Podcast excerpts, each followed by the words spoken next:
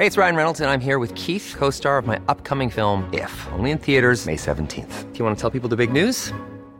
All right, I'll do. Sign up now and you'll get unlimited for $15 a month in six months of Paramount Plus Essential Plan on us. Mintmobile.com slash switch.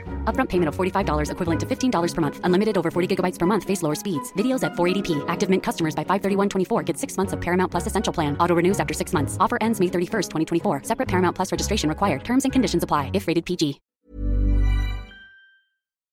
Las noticias. ¿Qué tal? ¿Cómo le va? Buenas tardes. Estás a punto de escuchar Yo soy Javier Alatorre. las noticias con Javier Alatorre. La vamos a pasar muy bien. Comenzamos. que tú aún amas. Yo nunca digo nada, aunque te extraño y lo sabes. Porque cuando rompimos, nos rompimos en par. Una de las tienes tú y otra las tengo yo.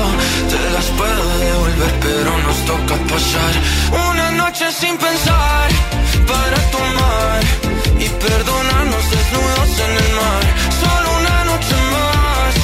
para Qué gusto saludarlo para iniciar la semana bien y de buenas.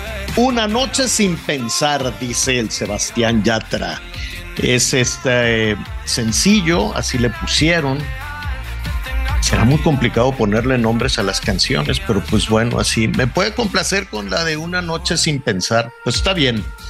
Eh, muy bien, felicidades a, a Yatra, que le va súper bien y este y bueno pues son muy exitosos todos estos cantantes. A mí me da muchísimo gusto que la gente sea exitosa que haga esfuerzos que sean exitosos en todo lo que quieran en la música, en los negocios, en, en lo que sea, lo que se necesita es precisamente aplaudir a, toda, a, a todas las personas que les va bien, a todas las personas que son exitosas. Usted júntese con las personas que les va bien, ¿no?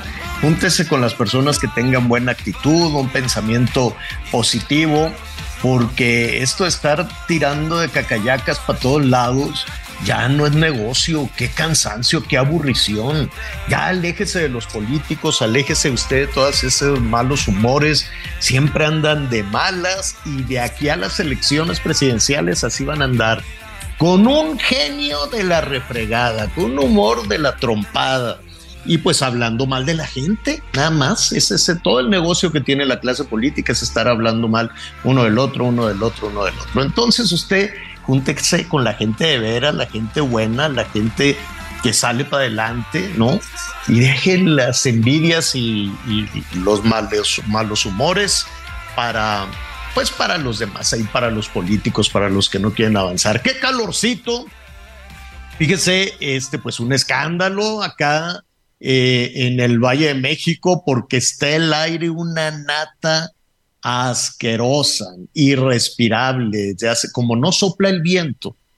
Entonces, en realidad, eh, la única solución que desde hace mucho tiempo, no nada más en esta administración, sino desde antes le han encontrado a, a tener el aire limpio, pues es que soplen los ventarrones. Y teníamos unos ventarrones fabulosos, unos ventarrones buenísimos que, que tuvimos todavía en las últimas semanas se caían algunos árboles y cosas por el estilo, pero la verdad es que limpiaban muchísimo el ambiente y ahorita tenemos una nata cochina. A eso, a la contingencia, pues súmele los 30 grados, 30 eh, centígrados máxima, desde luego, para la Ciudad de México, que ya es mucho, ¿no? Aquí, pues la verdad es que ni, no, no, no, no es eh, regular tener estas estas temperaturas. Viene la temporada de, calor más alto para la Ciudad de México, no para el resto, no para el norte del país, por ejemplo, donde todavía tienen algunos frentes fríos, algunas, algunas lluvias. Atención, Nuevo León, también van a tener temperaturas muy altas en algunas regiones. 40 más o menos, 40, 45, Michoacán, eh, Michoacán, Guerrero, Campeche, unas partes de San Luis Potosí que están secas también, sin agua, Nayarit. En fin, hoy vamos a tener un arranque de semana calientito. Hace unos minutos algunos de nuestros amigos allá en Guadalajara, saludos a, a Guadalajara, el Heraldo Radio 100.3 de la FM me estaban diciendo que les cae muy poquita agua, que nada más en la noche pues les cae un poquito de agua para el tinaco, está muy, muy limitado, pues muy racionado, no en todo Guadalajara, pero sí en algunas regiones y están batallando muchísimo. Me decían, pues apenas eh, nos cayó un chorrito de agua y están ya con los contenedores, van y compran los tambos, los garrafones, todo lo necesario para pues eh, abastecerse. También van a tener altas temperaturas, así es que con problemas de agua. Imagínese el Valle de México con el aire cochino a 30 grados eh, máxima de temperatura y además con este problema también del racionamiento de, agua por una serie de reparaciones y porque estamos en la temporada con un problema que no, no se ha logrado solucionar. No nada más garantizar el abasto de agua, sino tratar de evitar que el agua se, se escape la mayor parte del consumo de agua en el Valle de México, en la zona metropolitana del Valle de México, pues se nos va en las fugas, rotas las tuberías por abajo, ¿no? O sea, entiendo que no se le ha dado mantenimiento a esa, esa obra que no se ve y tenemos fugas y fugas, una gran cantidad de agua desafortunadamente se nos fuga. Al ratito vamos a hablar de eso. Fíjese que hay novedades que se quedaron ahí, em, pues que no han destacado tanto en la relación entre México y Estados Unidos. Ya ve que estamos agarrados de la greña, un día sí y otro también, cuando no son los legisladores, cuando no son los senadores o los congresistas de, de los Estados Unidos que hacen los señalamientos a México, pues es también el gobierno mexicano que, este, pues, va hasta insultos, ¿no? Desgraciados, no sé cuánto, corruptos, en fin.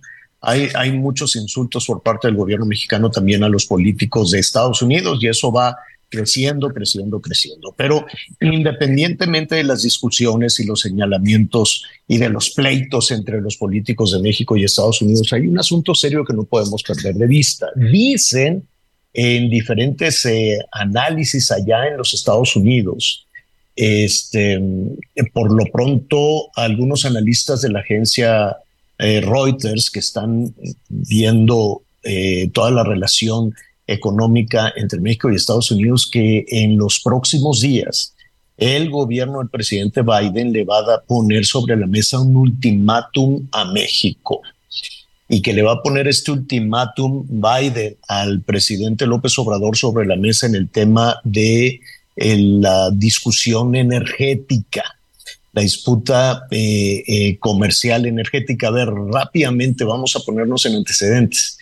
Hubo inversiones importantes, millonarias, de empresas nacionales y extranjeras en la generación de energía energía solar, energía eólica, si usted quiere. Cuando decimos eólica es esta energía que se genera a partir de, del viento. Y entonces la actual administración dijo, nada, nada, nada, hasta aquí llegamos, se acabó, ustedes se van hasta la final de la cola, eh, usted eh, le echó para atrás toda, toda esa generación de energía, aquí vamos a darle prioridad a Pemex y a la Comisión Federal de electricidad. Entonces, ustedes ya no. Y pues se preocuparon muchísimo los, los, pues los, los que pusieron ahí su dinero para la generación de energía y fueron con su gobierno, ¿no? Tanto de Estados Unidos como de Canadá y le dijeron, oye, ¿qué hacemos? Pues ayúdanos, defiéndenos, porque pues son varios miles, no son cientos, son miles de millones de dólares que ellos invirtieron en, en muchísimas plantas. Y entonces el gobierno de los Estados Unidos le dijeron, bueno, a ver, tenemos ahí un tratado comercial, en, eh, basados en este tratado comercial, le vamos a pedir al gobierno de México que rectifique esa, esa decisión. Bueno, para no hacerle el cuento largo, han pasado ya pues casi un año de que arrancaron con esto, no, no tanto. 250 días, de acuerdo a los analistas, 250 días en un asunto que se tenía que ver este, eh, resuelto o encontrado una solución por lo menos en mes y medio. Y pues ya pasó tanto tiempo a eso. Eh, es decir, si no había una solución, lo que ellos quieren, pues es que el gobierno mexicano les diga, bueno, ok, tráete tus inversiones, genera, genera tu energía al mismo tiempo que usamos los combustibles fósiles en la Comisión Federal de Electricidad, pero no, no es así Se lo estoy diciendo a grandes eh, este, rasgos, es un asunto todavía muy complicado. El hecho es que se van a un panel de solución de controversias, ya le van a decir, ahora sí, ya aguantamos 250 días, no estás diciendo nada, nada más están ahí metidos en el pleito políticos de México de Estados Unidos, entonces pues ya hasta aquí llegamos, queremos la solución. Y si no hay solución, ¿qué pasa? Bueno, pues vienen una serie de sanciones en otras, en otras áreas, es decir, ¿qué, qué sanción le pueden dar?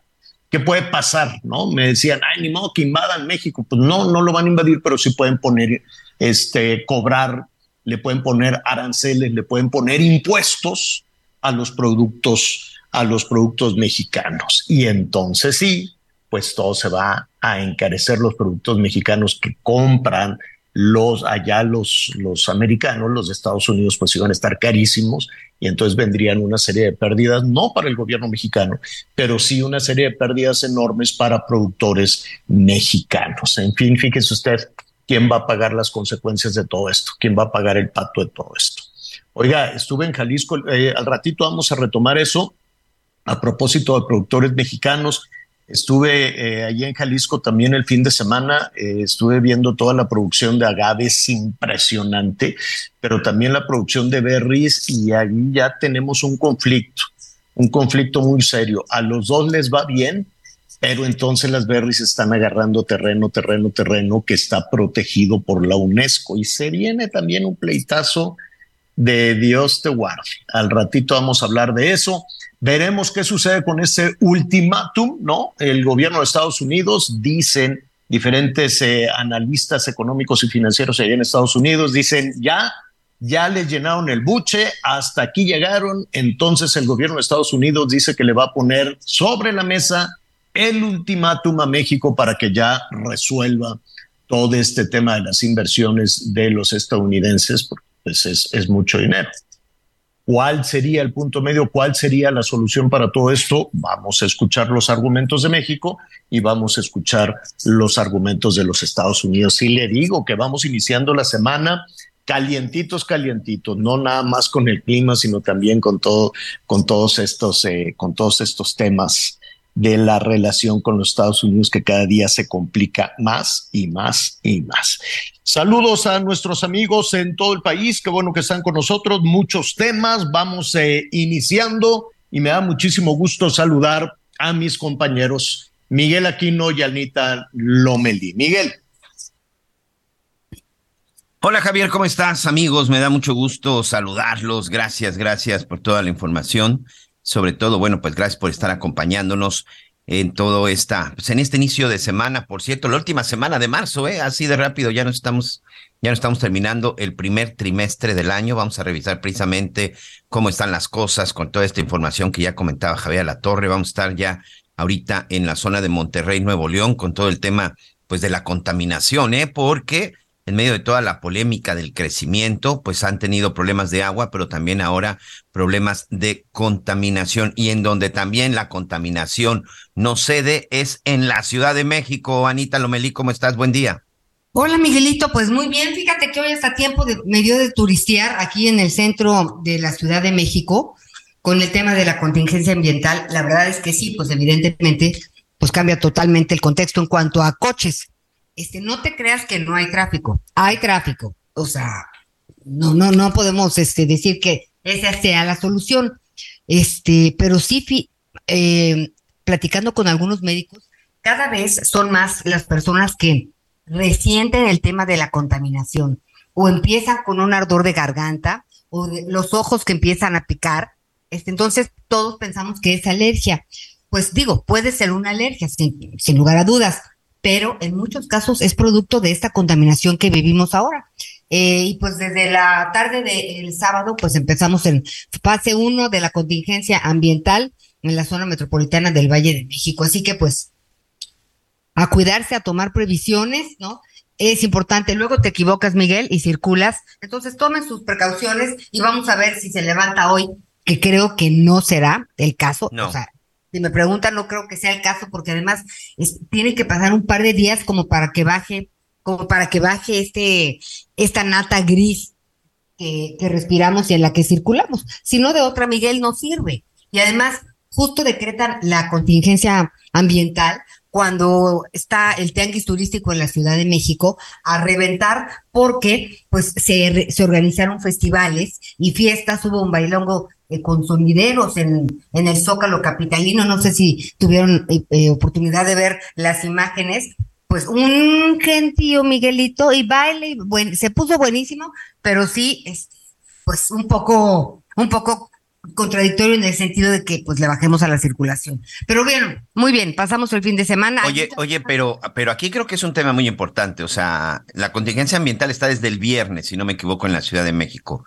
Y de pronto, bueno, cuando dicen que cuando existe la contingencia, pues una de las recomendaciones no solamente no es circular tu vehículo, sino no hagas actividades al aire libre. O sea, esas son de las cosas que de repente yo no entiendo y hacen las concentraciones de los sonidos. Digo, seguro era muy complicado, era muy complicado este cancelar.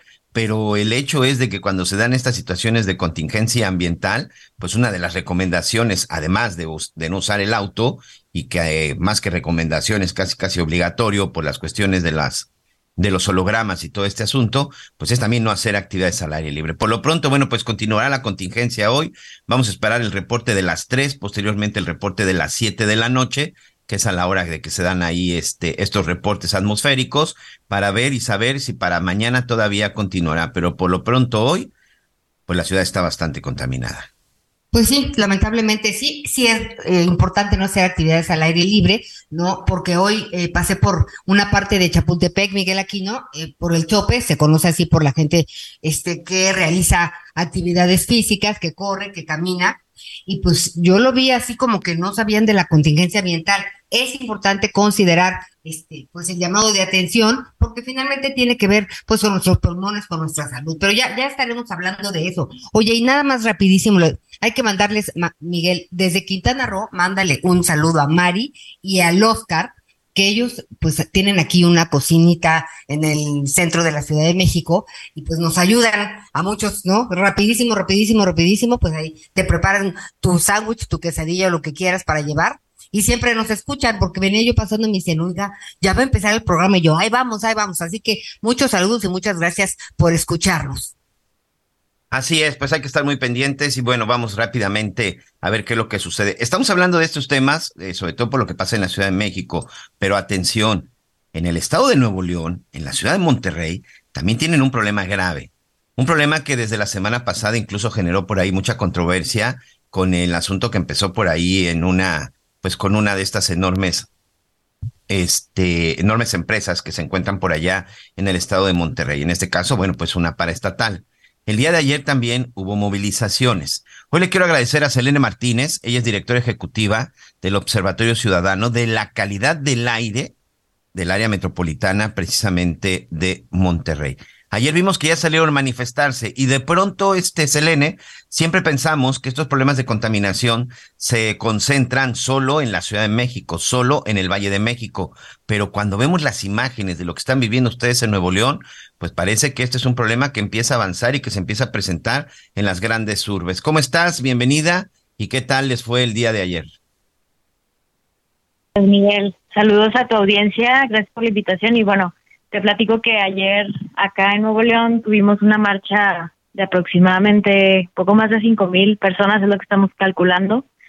Y bueno, esta marcha no solo deriva de, de las emisiones, por ejemplo, de la refinería, que es un gran problema porque la tenemos dentro del área metropolitana, sino que también nace desde la inquietud de la sociedad porque hace falta un mejor transporte público, una mejor regulación a la industria y entonces, eh, bueno, pues ayer salimos a la calle a exigir nuestros derechos y justo pues había una amplitud de, solicitudes, ¿no? Para gobierno municipal, estatal y, y, federal. Pero es muy importante esa coordinación.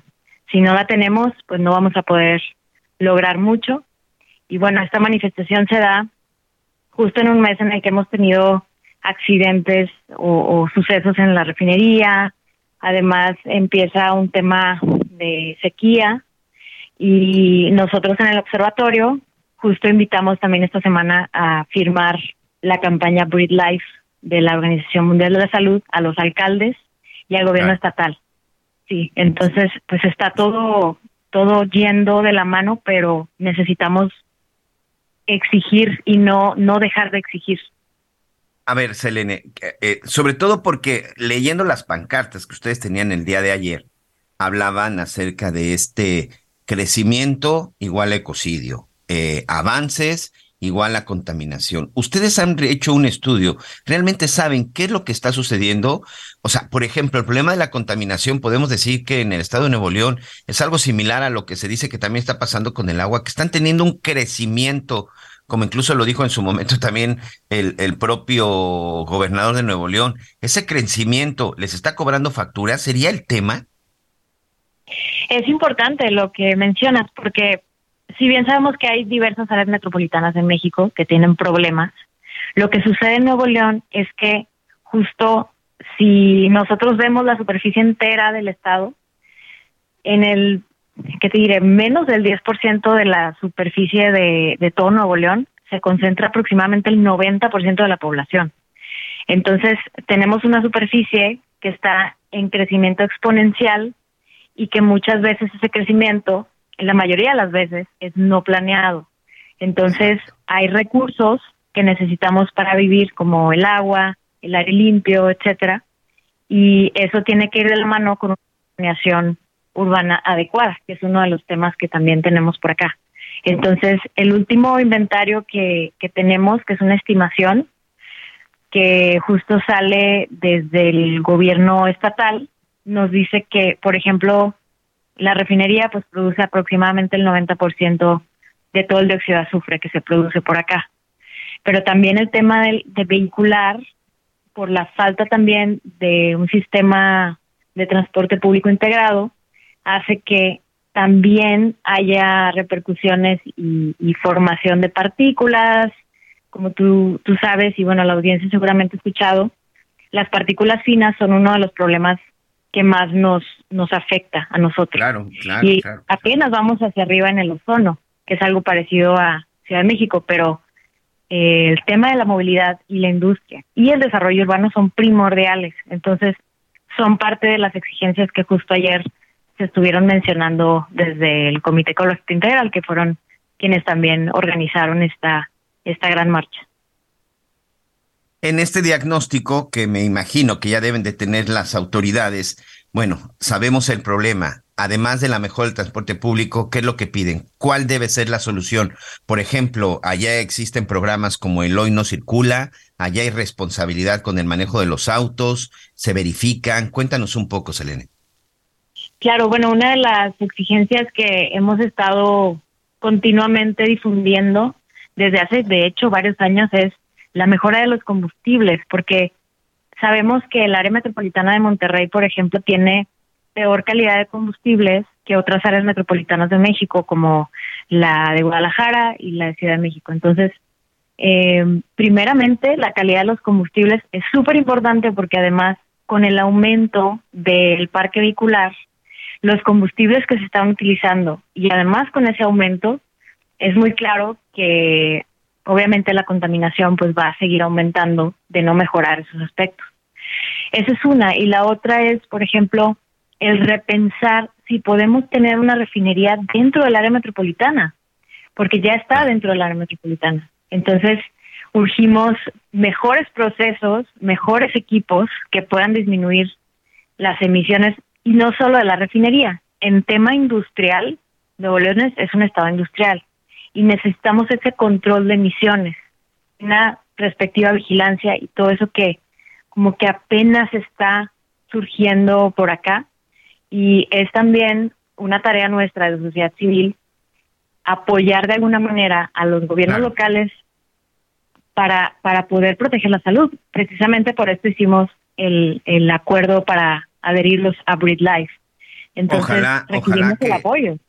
Así es, ojalá autoridades, sociedad, empresarios volteen a lo que pasa de pronto en otros lugares, volteen, por ejemplo, al tema de la Ciudad de México en donde de pronto también tenemos que reconocer muchos, muchos de los habitantes de la Ciudad de México fuimos responsables de lo que sucedió, no entendimos esta parte de compartir el auto, no entendimos de tratar de sacarle provecho al transporte público y hoy, hoy por ejemplo, en ese momento que estamos platicando en la Ciudad de México hay contingencia, hay restricciones de movilidad y bueno, insisto, esos ejemplos son los que se deben de tomar para que no se cometan los mismos errores. Selene Martínez, muchas gracias. Muchas gracias a ustedes por la invitación. Vamos a estar platicando con la directora ejecutiva del Observatorio Ciudadano de la Calidad del Aire del Área Metropolitana de Monterrey. Saludos a nuestros amigos a través de la 99.7 de la FM Heraldo Radio en la Sultana del Norte. Tenemos que hacer una pausa, Anita, pero regresamos con más información. Ya volvemos.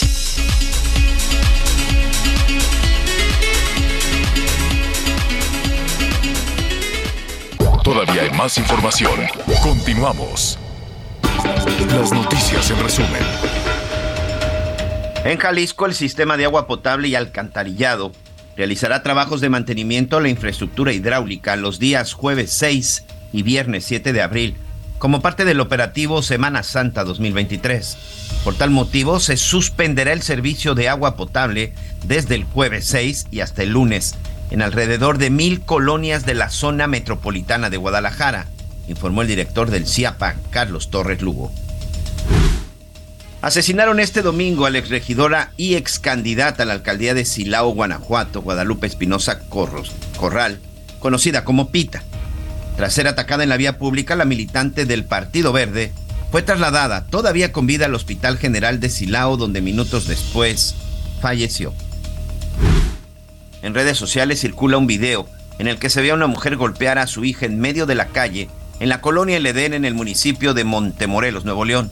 Aparentemente la menor es víctima de bullying y presuntamente su madre la golpea para enseñarle a defenderse.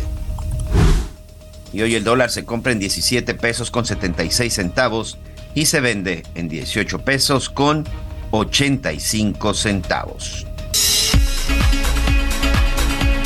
Gracias, Miguelito. Bueno, pues eh, hay que insistir, hemos insistido mucho en este programa, el tema de la salud.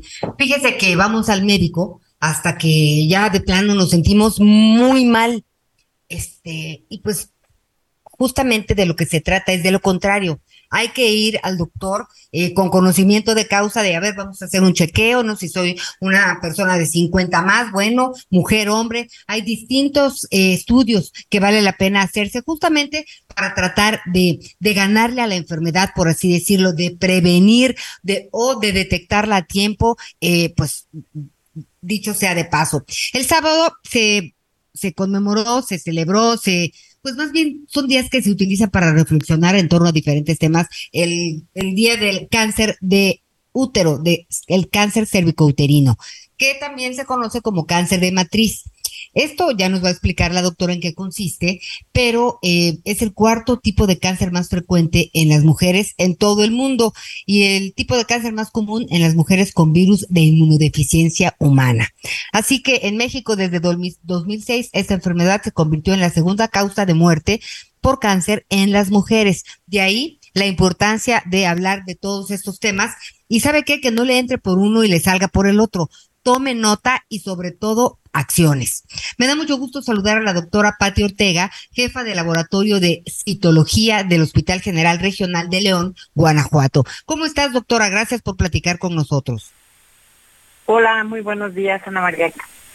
Aquí muy contenta con tu auditorio. Gracias, aquí estamos. Doctora, a ver, explícanos, ¿qué es el cáncer cervicouterino? Bueno, el cáncer cervicouterino es un tumor maligno que surge en el cuello de la matriz. ¿sí? Y esto pues obviamente tiene muchas eh, causas, pero entre las más importantes pues es el haber tenido una infección por virus del papiloma humano. Eh, y digo, ¿y cómo lo podemos, cómo, cómo tomamos eh, acciones? ¿Desde qué edad debemos empezar a hacernos exámenes para poder detectarlo? ¿Cómo sabemos esto que nos estás diciendo? Sí, Ana María. Eh, bueno, para, hay dos maneras, hay varias maneras de prevenir y de, y de curar estas, este cáncer, ¿no? La manera más importante es obviamente la vacunación. Ya existe una vacuna para el virus del papiloma humano, la, obviamente la educación en salud y el uso de preservativo. Esas serían las maneras de prevenir la infección y el cáncer.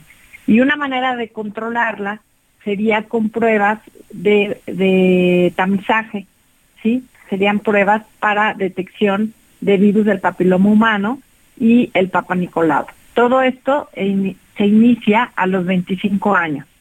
De 25 a 34 años se prefiere hacer una prueba de Papa Nicolau y de los 35 a los 64 hay que realizarse una prueba de detección de virus del papiloma humano, que es como una prueba de, es una prueba de PCR. Ok. Y eh, doctora, ¿y cómo, cómo, qué, qué es el cáncer? Este, son pequeñas verrugas, son, ¿qué es? Bueno, el cáncer, desafortunadamente, en un inicio no se siente nada, no da sintomatología. Sí, es un tumor maligno que va creciendo y que puede invadir todas las partes adyacentes al cuerpo, al, al cuello uterino, ¿sí? el cuerpo del útero, puede invadir la vejiga, los ureteros, pero lo más, lo más importante de esto, Ana María, es que este es un cáncer 100% prevenible, ¿sí? Eh, sabemos que este es uno de los pocos carcinomas donde se sabe muy bien la causa, y la causa, pues, es el virus del papiloma humano. Sí, aunque no debemos de preocuparnos eh, tanto cuando nos, nos reporten una prueba de virus de papiloma humano positiva, ya que hasta el 80% de las mujeres alguna vez estaremos infectadas por virus de alto riesgo y solamente 1% va a tener alguna lesión o, cáncer en el cuello de la matriz. Doctora, ¿y cuál es el tratamiento? Fíjate que desafortunadamente no existe un tratamiento como tal. Lo único que podemos es detectar lesiones tempranas. Y estas lesiones tempranas sí se tratan, se quitan estas lesiones tempranas y la mujer puede quedar curada al 100%. Ah, eso es muy importante. O sea, se detectan las lesiones y entonces en función de las lesiones que hacen. Sí.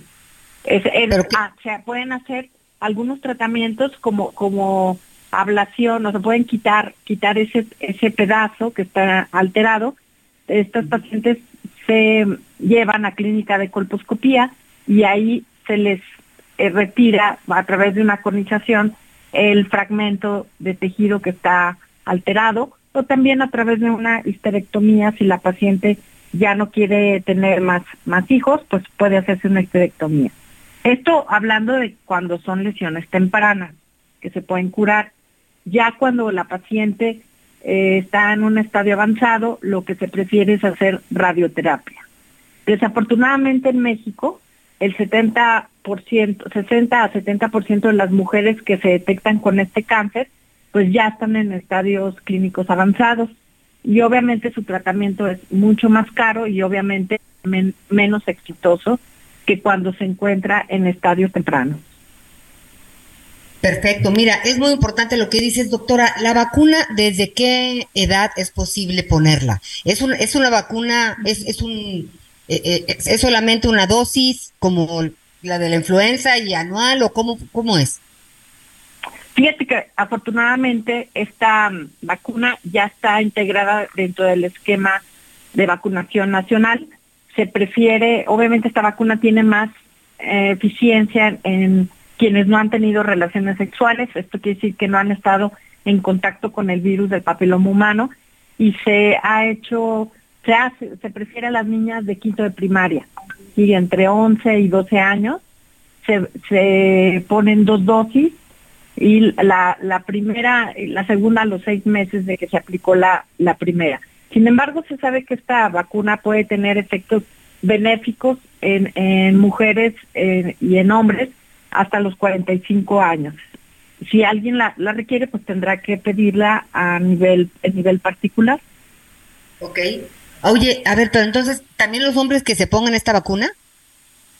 Fíjate que sí, porque en los hombres, bueno, además de que les pueden surgir verrugas, que generalmente son por virus de bajo riesgo, también puede dar cáncer. El virus del papiloma humano también se asocia a cáncer de pene, a cáncer de recto, a cáncer de ano y cáncer de, de cavidad oral que se asocia más en varones, como es la faringe, la laringe, la lengua, toda la cavidad oral, ¿no? Entonces, pues sí, sí es beneficioso, no es, no es tan como el cáncer del cuello uterino, pero bueno, yo por ejemplo a mi hijo, pues claro que ya se la puse, ¿no?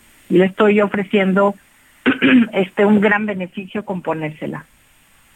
Perfecto. Bueno, pues entonces esta es una información importante, tanto eh, ellas como ellas, es importante que se pongan la vacuna del papi. Así lo pides en el, bueno, las, mujeres con el ginecólogo, los hombres con el urólogo. Sí, probablemente los ginecólogos sean los que tienen más vacunas. Eh, me imagino que ellos son los que más que los urólogos. Pero, pero bueno, este, no, no es una vacuna barata pero yo creo que vale la pena invertir en, salud, ¿verdad? Sin duda, es, la, es, la, inversión de nuestra vida, doctora. Claro, estoy pues totalmente de acuerdo. Bueno, pues entonces, eh, gracias por la información, doctora. Vamos a estar muy pendientes. Esta vacuna, oye, para los hombres también viene en la cartilla nacional de vacunación, ¿está incluida? No, Ana María, desafortunadamente no. Pero, pero bueno, este, lo, creo que el, lo más importante es dejar el mensaje que, bueno, este, en las, las mujeres somos más afectadas por esta, por esta infección. muy pocas, muy pocas van a desarrollar cáncer, pero no sabemos quiénes van a ser. Por eso es tan importante realizarse las pruebas.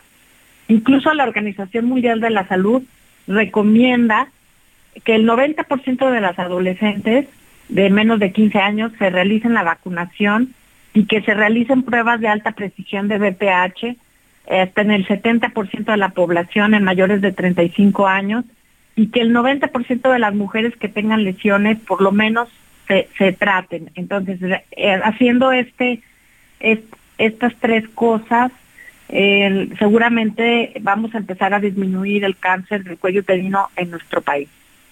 Bueno, pues con información podemos eh, darle la vuelta a las estadísticas y también no convertirnos en una. Muchísimas gracias, doctora Patricia Ortega, jefa de laboratorio de citología del Hospital General Regional de León, Guanajuato. Muchas gracias. Gracias a ti, Ana María. Bonito día. Bien, Miguelito, pues ya sabes que a vacunarnos todos. Sí, sí, hay que tener mucha atención, ¿no? Yo todavía sigo, digo, respeto la forma de pensar de toda la gente, pero de pronto me cuesta trabajo entender a aquellos que desconfían, desconfían de las vacunas, ¿no? Lo vimos ahora con el tema del COVID, pero yo conozco gente que de plano ni la polio, ¿eh? No, gente que completamente desconfían de todo esto. Pero bueno, eh, vamos a platicar, vamos a platicar también en este, en este momento. Otro tema que ya veíamos el tema de la, en las cuestiones ambientales, el tema que tiene que ver con la contaminación, Anita. Hemos visto también, bueno, pues otras circunstancias que se han generado, que también es el caso del estado de Nuevo León, que tiene que ver con la falta de agua. Pero para este año se está pronosticando que las sequías y la, escasez de líquido sea todavía mucho más complicado que el año, que el año pasado. En algunas regiones del país, sobre todo en las regiones del norte y también un poco hacia el centro, la, las lluvias que se esperan para este año, bueno, pues van a ser, van a ser muy escasas. Ya escuchábamos incluso al presidente Andrés Manuel López Obrador la semana pasada, en donde hablaba de que la Sedena pues estaba revisando y analizando para llevar a cabo un bombardeo de nubes este, en la zona de Baja California. Yo le quiero agradecer a Óscar Ocampo, él es coordinador de energía y medio ambiente del Instituto Mecano para la Competitividad del INCO, porque, bueno, pues sacaron un estudio ahí muy interesante en donde se hace un análisis de la situación de la sequía en nuestro país. Y creo que esto, eh, Oscar, no es solamente una cuestión de las autoridades. Nosotros como ciudadanos, como medios de comunicación, debemos de tener la claridad de qué es lo que está sucediendo, porque de alguna u otra forma somos también responsables de cuidar el agua. De pronto somos muy exigentes cuando ya no la tenemos, somos muy exigentes cuando nos hace falta, pero también nosotros tenemos responsabilidad y hay que poner nuestro granito de arena. No sé tú qué opinas. Gracias y bienvenido a las noticias con Javier Alatorre. ¿Qué tal, Miguel, Ana María? Encantado de platicar con ustedes esta mañana. No, así es, los últimos años hemos visto que el fenómeno de las sequías se ha agudizado, ¿no? Específicamente en la zona norte del país y en la zona centro del país, ¿no? Que abarcan más o menos el 52% del territorio nacional y que está expuesto a sequías, ¿no? Y, y si, bien siempre ha sido una, una, problemática, un fenómeno llamado cambio climático, pues hace que, que, se vuelvan más frecuentes, y no solamente más frecuentes, sino más intensas. Para ponerlo en contexto, en 2021, por ejemplo, tuvimos las sequías más prominentes, más pronunciadas desde 2011. Y en 2011 fueron las sequías más severas desde la década de los años 40, ¿no? Es decir, sí hay un cambio en los patrones y para los cuales, este, como tanto desde el gobierno como desde la iniciativa privada, bueno, tenemos que empezar a cambiar este nuestros nuestra planeación alrededor de, del uso eficiente de los recursos hídricos en este país. ¿Qué es lo que ustedes encontraron? 12 millones de mexicanos, incluso hoy, ni siquiera tienen acceso al agua potable. Estamos hablando del 10%, Oscar. Es correcto. De acuerdo al, al censo del 2020 del INEGI, aproximadamente el 10% de los hogares mexicanos no cuenta con acceso a, agua potable. Y la, pregunta que nos hicimos ahí es, bueno, el problema del agua es que es, la escasez o es la mala gestión, ¿no? Y la, la, conclusión un poco es pensar, México no tendría por qué estar en una situación eh, crítica en cuanto al agua en caso de que tuviéramos una gestión más eficiente, ¿no? A partir de ello, eh, la, pregunta es, bueno, ¿cómo podemos mejorar la gestión de este recurso en México, ¿no? Y, y pasa por, el, es por supuesto un tema con muchas aristas, ¿no? Pero en primer lugar, este, tenemos muy mala medición, por ejemplo, del consumo de agua, especialmente en el sector agropecuario, que consume más o menos el 74%, 76% de, del total de agua en este país, pero también en los hogares, también en las industrias, hay una falta de monitoreo, por ejemplo, de de, de, las concesiones y también y quizá el tema el, el, nuevo gordiano más difícil de desenredar es la parte municipal no la, autoridad del agua está fragmentada en el orden federal estatal y municipal y al final pues que nos dice el 115 constitucional los municipios somos encargados de proveer los servicios de alcantarillado de tubería de agua potable, de acceso al agua potable y en México mientras no tengamos municipios funcionales operativamente financieramente pues es muy difícil que la infraestructura hídrica de última milla, pensemos este, cuando ya nuestras casas, tenga el mantenimiento adecuado. El mantenimiento, y esa es una parte importante porque, por ejemplo, otro de los grandes problemas, las fugas, Oscar. Bueno, hay estimaciones que dicen que, por ejemplo, en el Valle de México se pierde más o menos el 40% de, del agua a través de fugas. ¿no? El, porcentaje es, es, altísimo y más o menos similar en áreas metropolitanas como Monterrey, como Guadalajara. Y parte eh, en buena medida por, por la subinversión en mantenimiento de infraestructura, ¿no? Por ejemplo, existe tecnología para prácticamente tú detectar en tiempo real dónde hay una fuga, ¿no? Pero en, en, en México la realidad es que no ha habido los incentivos políticos y financieros este para para, para poco a poco ir, desplegando estas tecnologías e ir reduciendo gradualmente, paulatinamente, eh, las pérdidas por, por fugas que pues actualmente mínimo en el Valle de México alcanzan pues casi la mitad, ¿no? 40%. Ese es el análisis, ese es el estudio. Entendemos que contra la naturaleza pues nada nada se puede hacer todavía no se encuentra y nadie, nadie en el mundo pues ha tenido esa capacidad pues de hacer llover, pero pues siempre debe de haber una forma. En el análisis que ustedes han hecho, ¿lleva alguna propuesta? En primer lugar, tenemos que medir el consumo de agua. Actualmente sabemos los volúmenes asignados a X, o Z concesión, pero no tenemos datos de la demanda real, ¿no? El primer paso es empezar a medir. Segundo paso también, eh, repensar cómo están este delimitados los acuíferos, el acuífero, los acuíferos son las aguas subterráneas que ascienden a más o menos el 40% de las aguas de este país, que actualmente su división realmente responde a la división política del país, no necesariamente a las formaciones rocosas, a las, a las divisiones naturales. No hay que evaluar y, y eventualmente actualizar la delimitación de los acuíferos.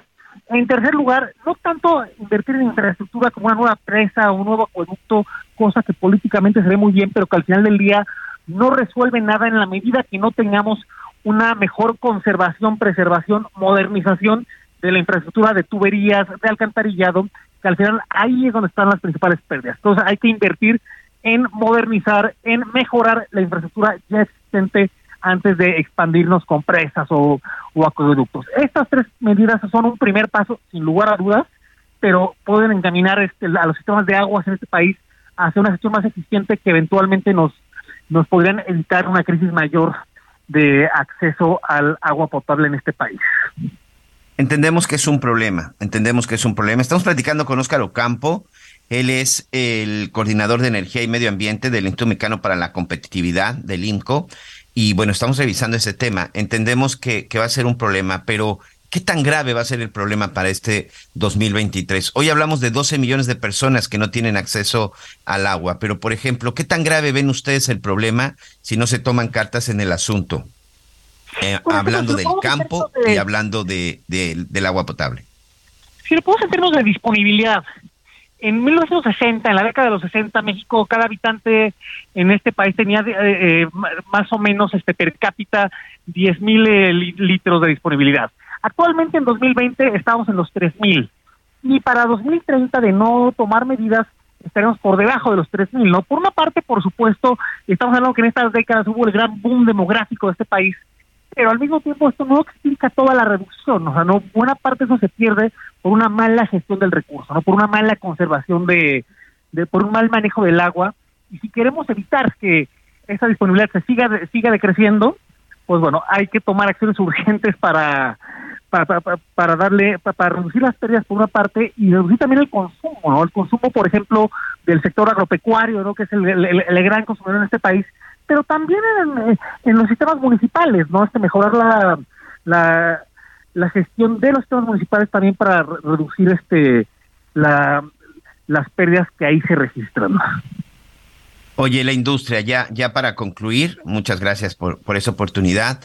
Eh, la responsabilidad en las empresas. También veíamos hace poco que en la Ciudad de México se iba a dar ahí que las empresas iban a entregar una cantidad de agua, en Nuevo León también sucedió durante todo este tiempo. Primero que nada, ustedes que han observado, si hay empresas que están acumulando agua de manera desproporcionada o, ellos están cuidando el agua que les, es destinada. En ese tema de las empresas también, pues aunque dicen que es un porcentaje muy pequeño, pero al final, cuando hace falta el agua para el resto, eh, son las empresas las que terminan proporcionando.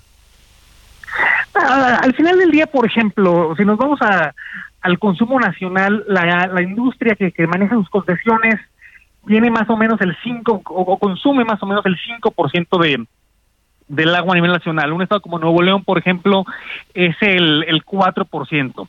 La realidad es que ese consumo es relativamente bajo porque las industrias en general tienen eh, procesos relativamente eficientes este de, de, de, manejo de agua, no usan relativamente poca agua y también mucha de esa agua, por ejemplo, para la industria manufacturera, es agua tratada, no es agua que, de, que no es agua potable, es agua que no es para consumo humano.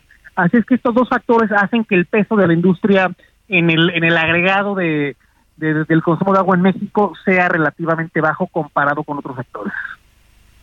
Muy bien, sí, ya lo decíamos, bajo, pero al final terminan de pronto, no digo solucionando, pero tratando de aminorar un poco el problema. Si no lo permites, porque lamentablemente el tema de la sequía, la falta de agua es un tema que cada vez va a ser más frecuente, que cada vez va a estar latente. Si no lo permites, Oscar, pues estaremos platicando contigo.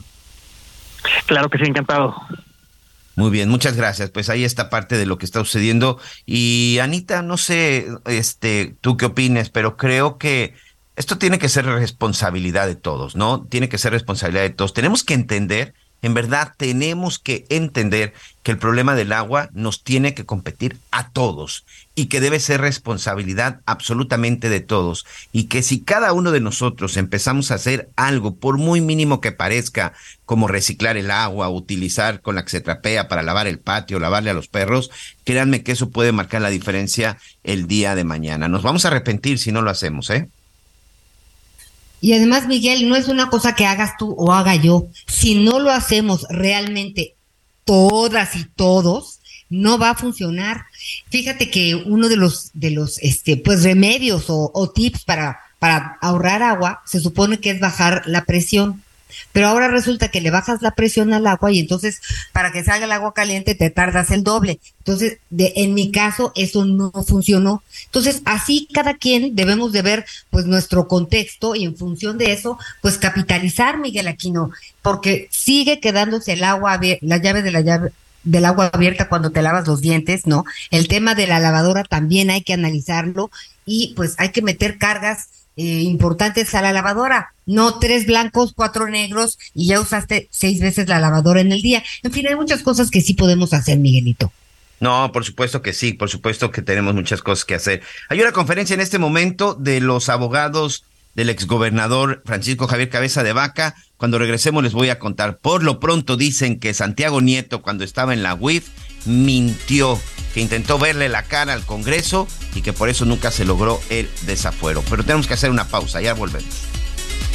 Una noche sin pensar para tomar y perdonarnos desnudos en el mar. Solo una noche más para coger las piezas de tu corazón y hacerte ver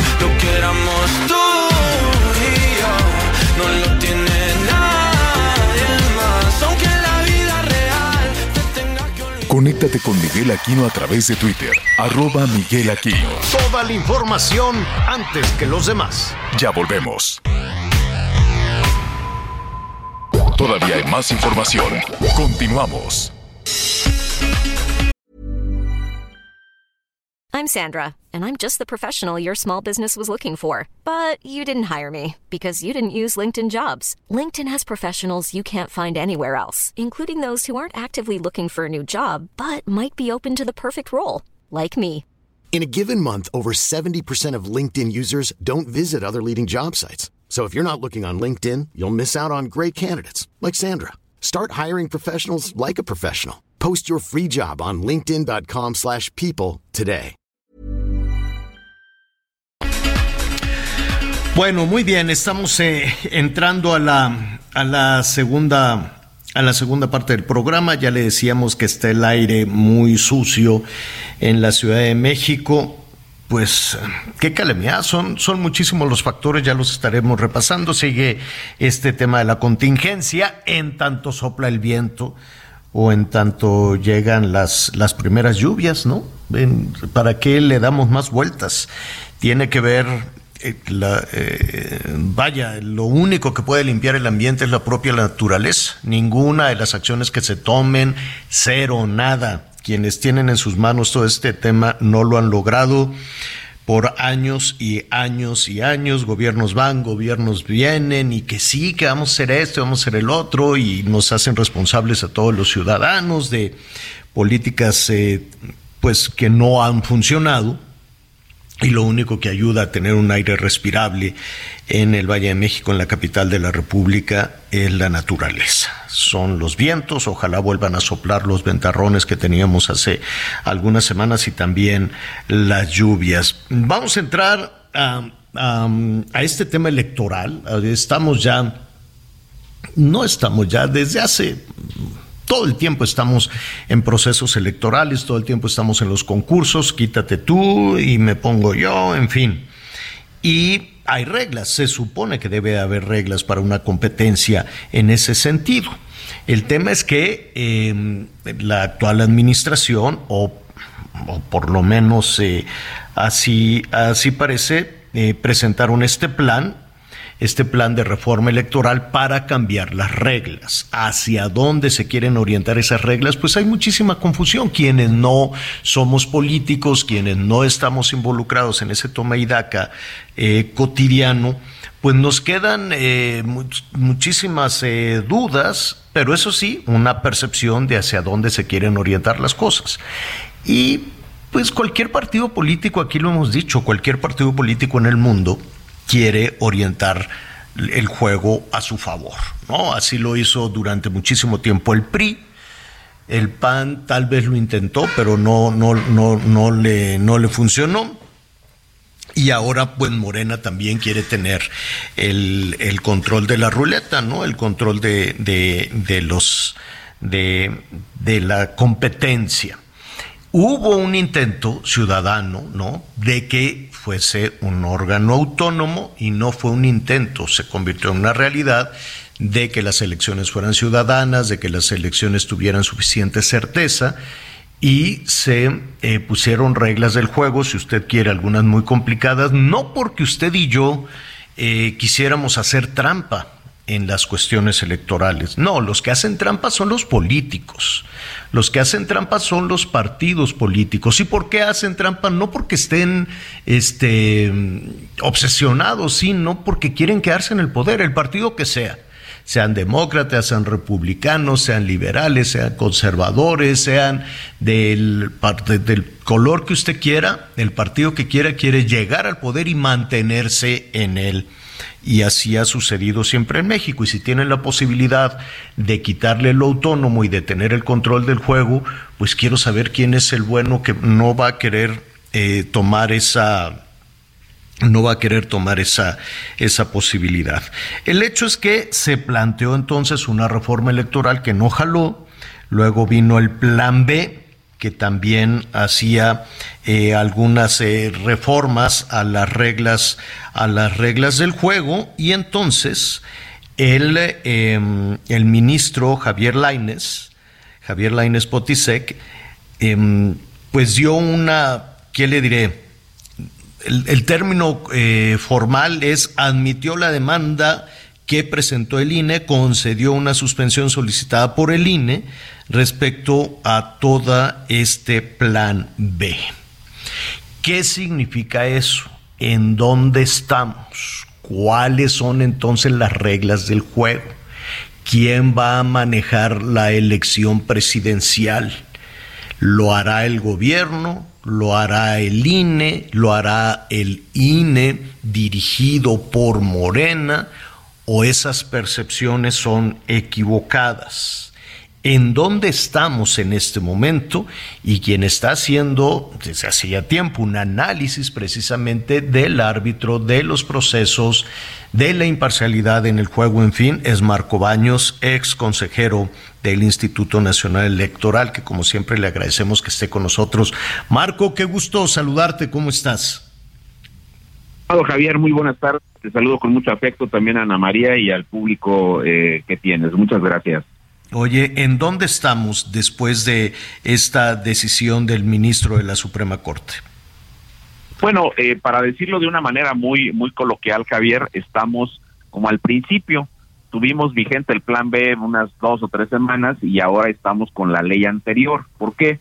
Porque el ministro Lainez dice que en el marco de las atribuciones que tiene, eh, dictó un acuerdo eh, que concedió, entre otras cosas, primero la admisión de la controversia constitucional que presentó el INE y en segundo lugar admitió y concedió la suspensión de los efectos del plan B y entonces digo que se tiene que suspender todos los efectos del plan B porque puede haber eh, eh, violaciones a la constitución en los contenidos de la legislación que se emitió con el famoso eh, plan B. Entonces, todo está como al principio, ahorita no está aplicando ninguna de las normas, se suspendieron los efectos y por consecuencia el INE tiene que suspender la implementación del plan B, no puede despedir ahorita a nadie, Edmundo Jacobo fue eh, restituido en el cargo de secretario ejecutivo por el tema del amparo, pero también es muy relevante, Javier, recordarle a nuestro auditorio que la semana pasada la Sala Superior del Tribunal Electoral del Poder Judicial de la Federación eh, también declaró inaplicable el artículo décimo séptimo transitorio del propio Plan B que removió a Edmundo Jacobo. Y aquí nada más quisiera de manera muy sintética recordar que en esa sentencia del tribunal la ministra Yanino Talora eh, planteó dos reflexiones que me parecen muy relevantes. Una, ¿por qué es inaplicable eh, el famoso décimo séptimo que eh, removió a Jacobo Molina? Porque el procedimiento señalado por el Poder Legislativo está violando el mandato de la Constitución que dice que para colocar, para nombrar o para renovar, renovar a un secretario ejecutivo, tú tienes que tener una propuesta del consejero presidente que debe ser aprobada por las dos terceras partes de los integrantes del Consejo General del propio INE. Así que el Poder Legislativo no puede tener atribuciones para removerlo y luego para decirle al INE, pues nombra de entre los directores ejecutivos a un suplente y después en mayo, cuando ya estén los demás, pues nombras al definitivo. Eso la, la Sala Superior dijo que no se puede. Y luego, por otra parte, también eh, claramente el, ese artículo es violatorio del, eh, de la igualdad que como principio tenemos todos ante la ley y no puede ser dirigida a una persona en lo particular. Las leyes son impersonales, son generales y en el caso concreto de ese artículo estaba dirigido a una sola persona. Ahora el ministro eh, Laines agregó un detalle muy interesante porque él al revisar eh, de manera inicial, provisional, vamos a decirlo así, el contenido de la controversia constitucional que planteó el INE, encontró que puede haber elementos que violen los derechos político-electorales de los ciudadanos. ¿Por qué? ¿Cómo se violarían? Pues porque vas a despedir a las personas que de manera profesional organizan las elecciones, quitando las juntas distritales del del INE, porque hay disposiciones que modifican la forma de administrar el padrón electoral y la forma de admitir personas que pueden votar, porque recordarás que el plan B, lo dijimos contigo en otro momento, también permite que con la matrícula, matrícula consular te puedas acreditar o con el pasaporte estando eh, fuera de México. Esas cuestiones eh, pueden generar algunas lesiones a los derechos político-electorales de los ciudadanos, eso dijo el ministro. Claro que eh, lo suspendió de manera este, indefinida, no eh, no es un tema que resuelva el fondo del asunto, pero es claro también que eh, por el momento el plan B está eh, suspendido. ¿Y cuál es entonces la situación que se genera? Pues que no tenemos todavía certeza con las reglas que se van a aplicar en el proceso electoral, Javier. Cada día que pasa, cada semana que pasa, pues estamos más cerca del arranque del proceso. Hoy por hoy priva la ley anterior al plan B y por consecuencia el proceso electoral tiene que empezar en la primera semana del mes de septiembre y los 90 días previos al arranque del proceso electoral se van a terminar en la primera semana de junio.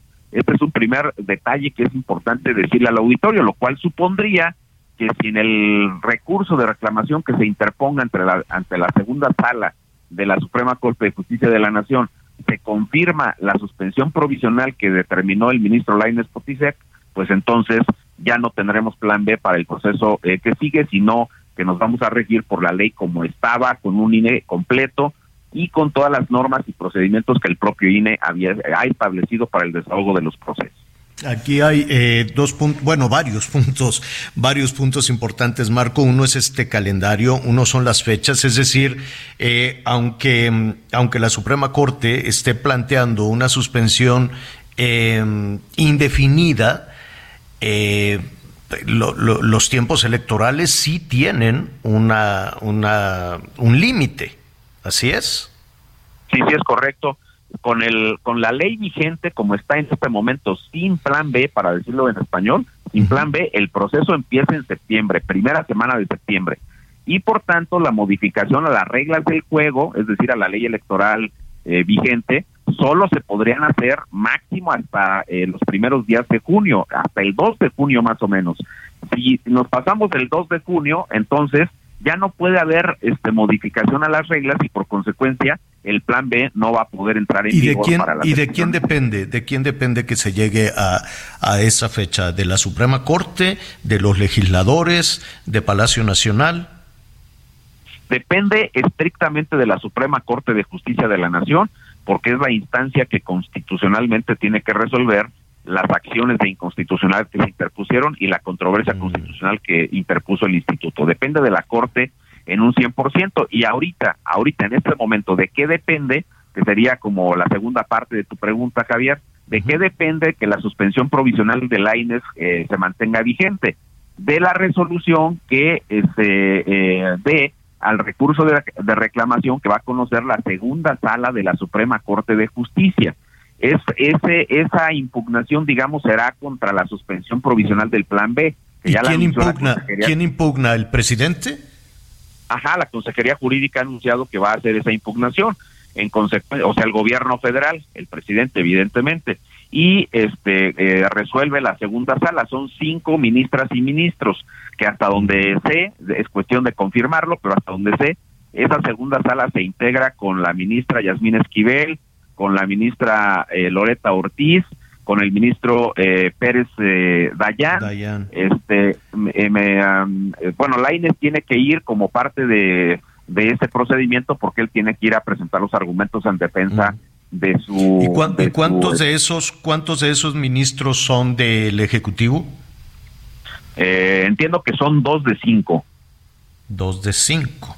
Va a estar, va, va- va- va a estar interesante. A ver, em, y bueno, habrá otro, otro tema ahí que parecería, eh, pues no sé, parecería eh, extraño, pero no se van de vacaciones en la Suprema Corte.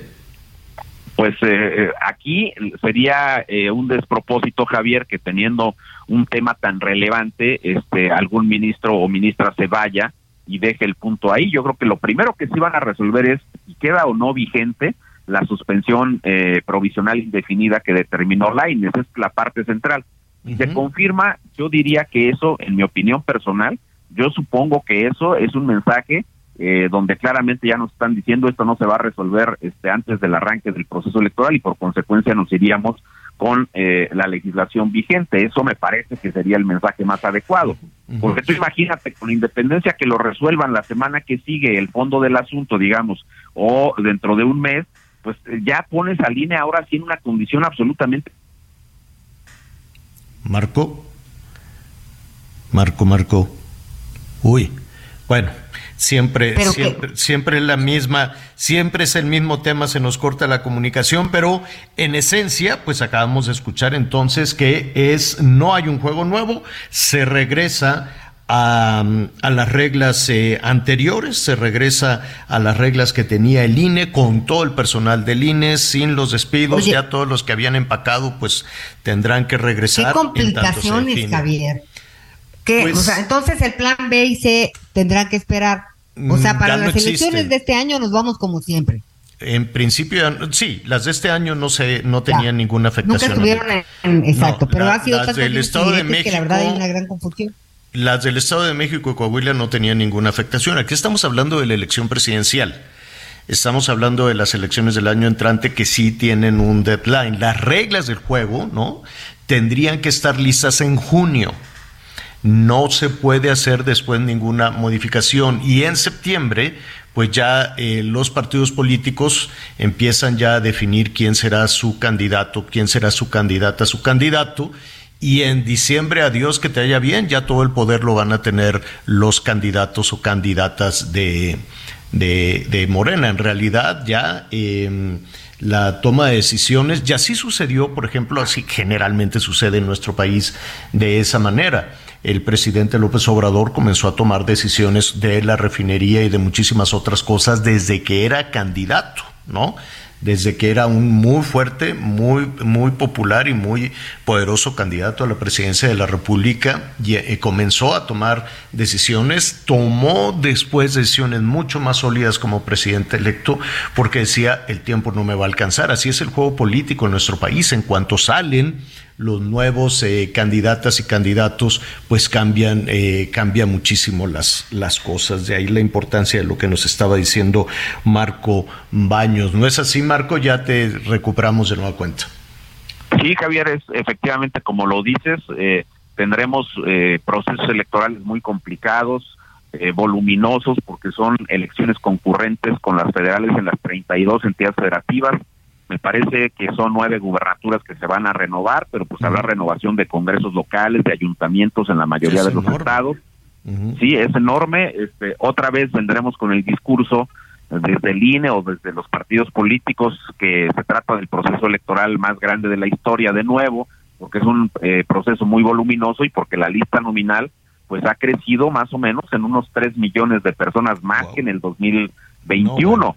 Estamos estamos hablando de que vamos a tener alrededor de 96, entre 96 y 97 millones de personas en los listados nominales. Ya veremos cómo cierra el INE hacia enero, febrero del año que sigue la lista nominal, pero pues es una lista muy, muy grande que implica una enorme cantidad de casillas. El INE está planeando en principio que podrían ser poco más de 167 mil casillas colocadas a lo largo y ancho del país. Entonces, imagínate tú nada más el, trabajo logístico que tiene el INE, porque yo creo que aquí lo importante sería que en un ejercicio las personas que nos escuchan, los ciudadanos en general, pudieran abstraer un poco la discusión de lo que está pasando con los nombres, que si López Obrador este, no quiere a Ciro Murayama y no quiere a Lorenzo Córdoba, que si este, López Obrador está en una campaña este, eh, absolutamente absurda y criminal en contra de la de la presidenta de la Suprema Corte de Justicia de la Nación. Vamos a, a, un poco de eso y ver que la dimensión del proceso electoral, la logística, la parte operativa, depende de que tú tengas una autoridad que esté debidamente constituida, que tengas personas que tengan experiencia en la realización de las elecciones y que ya una vez que concluya el proceso electoral, pues se pueda analizar eh, con mucha racionalidad las oportunidades de mejora que tiene el INE, que sí las tiene, por supuesto, y las posibilidades de disminución de los costos de las elecciones, que sí también hay varios rubros en los cuales se puede disminuir. Pero ahorita, eh, cuando tienes tú ya encima del proceso electoral y tienes un eh, enorme tren corriendo en la organización de las elecciones, ¿para qué le quieres quitar las ruedas al tren? ¿Para qué quieres dejarlo sin combustible? ¿Para qué lo quieres, este, eh, le quieres cortar la mitad para que arrastre este, toda la carga? No se puede. Oye, Marco, este, escuchándote esta, esta decisión entonces del ministro Lainés, eh, ¿afecta de alguna manera la designación de Berta María Alcalde como la nueva presidenta del INE? Y perdón que lo diga de esa manera, pero pues queda muy claro que todo está orientado a que ella sea la próxima eh, presidenta, consejera presidenta del INE. Pues mira, yo creo que alienta más bien que los morenistas eh, eh, que, sabían, en, mi opinión, desde un principio que el plan B tiene inconstitucionalidades y había posibilidades de que la Corte lo dejara sin efecto. Ellos lo sabían claramente, lo, lo valoraron, lo dimensionaron políticamente y por eso se aferraron a aprobarlo como lo aprobaron y con los contenidos que le, que le pusieron. Pero todo eso me da la impresión de que generó pues, una reacción en cadena, llevó a que una terna de una quinteta de, de personas, de mujeres todas ellas, eh, muy respetables como personas, pero todas con un perfil eh, totalmente identificado con instancias gubernamentales, con personajes de Morena, me da la impresión de que eh, lo único que hizo fue eh, hacerle creer a López Obrador pues que sí necesitan un presidente de ellos.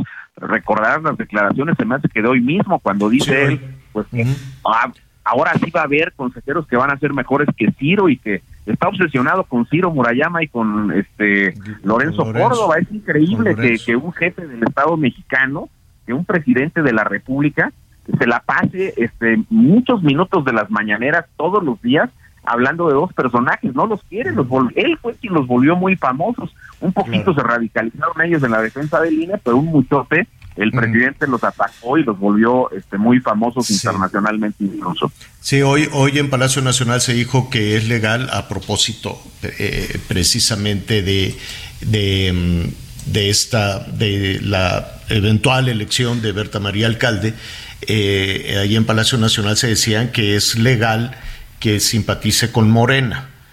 Eh, esta, esta, elección de los consejeros eh, que se van a renovar en el INE se afecta con la decisión que se tomó en la Suprema Corte? Sí, por supuesto que sí. Sí, este, eh, obviamente hace que, que todas las baterías de Morena, de en este caso de los de los diputados, a pesar de todos los hierros de conducción y de todas estas cosas que hace Noroña, que dice Noroña y las que hace Ignacio Mier y todo lo que dice él y Gutiérrez Luna y todos estos eh, legisladores este, de, la fracción parlamentaria mayoritaria, pues van a hacer que, que afinen las baterías para poner sí o sí a, a este Berta ah, María Alcalde Lucán. Ese es el tema y además pues, si pues, se van al extremo del sorteo, pues las otras cuatro son de ellos. A lo mejor no con el mismo nivel de cercanía, pero, es demasiada, es demasiado brinco, ¿no? Digo, esta es la, percepción que tenemos los ciudadanos, pues queda muy claro que esa es una decisión, ¿no? Es casi casi una instrucción.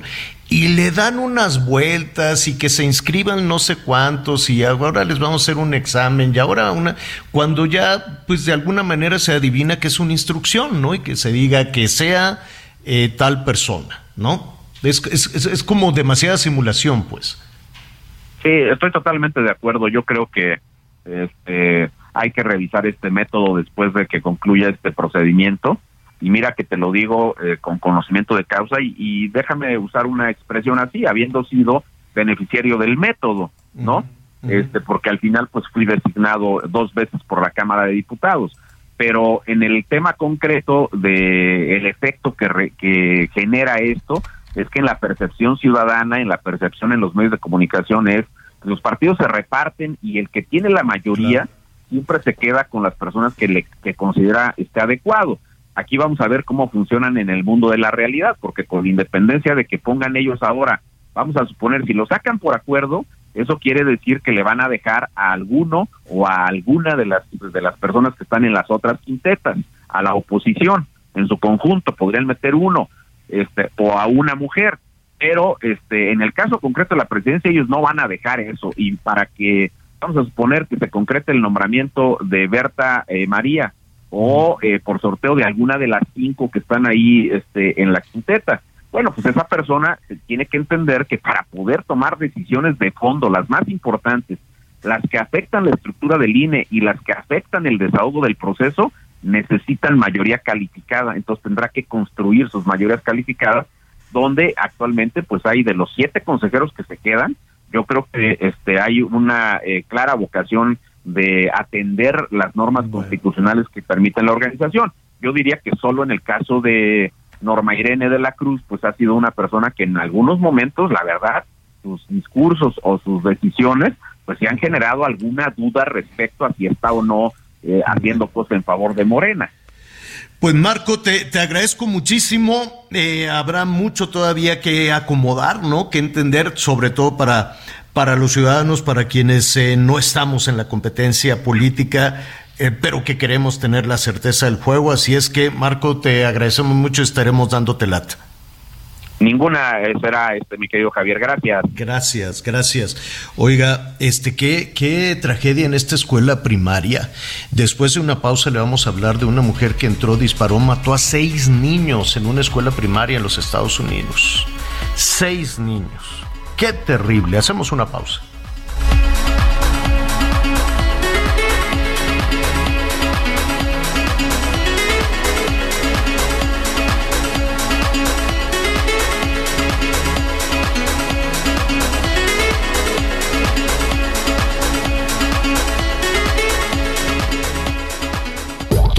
Más información. Continuamos. Este sábado se registró una riña entre reos en el penal David Franco Rodríguez en el municipio de Charo, en Michoacán. El saldo fue de al menos 20 presos lesionados. Las primeras indagatorias indican que todo inició por diferencias entre internos que disputaban un partido de fútbol. Y con esto les parece si nos vamos a un recorrido por el país. Durante la madrugada del domingo 26 de marzo fueron ejecutados tres jóvenes que viajaban a bordo de un vehículo particular en la zona centro del municipio de Maltrato, ubicado en la región de las altas montañas del estado de Veracruz. De acuerdo con reportes policíacos, los sujetos armados circulaban en otro automóvil a unas cuadras del Palacio Municipal, donde interceptaron a los jóvenes y les dispararon varias veces para posteriormente darse a la fuga. Los pobladores llamaron al número de emergencia 911 para informar a la policía sobre tres personas sin vida, dos que habían quedado tendidos sobre la calle y uno más al interior de un vehículo particular color blanco. El sitio fue acordonado por los policías para preservar la escena del crimen y garantizar el protocolo de cadena de custodia en espera de los elementos ministeriales para iniciar las diligencias correspondientes. La Fiscalía General integró la carpeta de investigación para la búsqueda y localización de los presuntos responsables de este crimen, quienes hasta el momento no han sido detenidos. Mientras tanto, los tres cadáveres fueron trasladados al servicio médico forense para su identificación correspondiente. Informó desde Veracruz Juan David Castilla. La Fiscalía de la Ciudad de México informó que mantiene abierta una carpeta de investigación en contra de Arturo Ortiz, jugador de los Pumas, luego de que a través de la página web de la Fiscalía se presentara una denuncia en su contra por el posible delito de violación. De acuerdo con el testimonio de la víctima, el día de los hechos acudió a una plaza comercial a una firma de autógrafos y posteriormente fue invitada por el deportista a un inmueble donde posiblemente se registró el ilícito. Debido a ello, autoridades de la Fiscalía de Investigación de Delitos Sexuales continúan con las indagatorias a fin de establecer si existe responsabilidad penal en contra del futbolista del equipo de los Pumas para proceder a judicializar el expediente del caso. Informó Ángel. Muy bien, muchas gracias, muchas gracias y seguimos con más información y bueno, ya estamos prácticamente a unos días de iniciar estas vacaciones de Semana Santa. Espero que las haya planeado muy bien. Si no, también ya viene el verano, amigos. Ya viene el verano y por supuesto, desde ahorita le parecerá increíble, pero creo que una de las grandes opciones que tiene es ir planeando sus vacaciones de fin de año. Así que de pronto uno parece que es muy lejano, pero créamelo, no lo es tanto. Ingrid García, directora comercial de Viajando en Línea, nos tiene información muy importante porque está comprobado, mi, querida Ingrid, si hay algo que no se recupera es el tiempo, pero sobre todo el tiempo de diversión, el tiempo de esparcimiento y el tiempo que puedes pasar en tu familia con unas buenas vacaciones. ¿Cómo estás?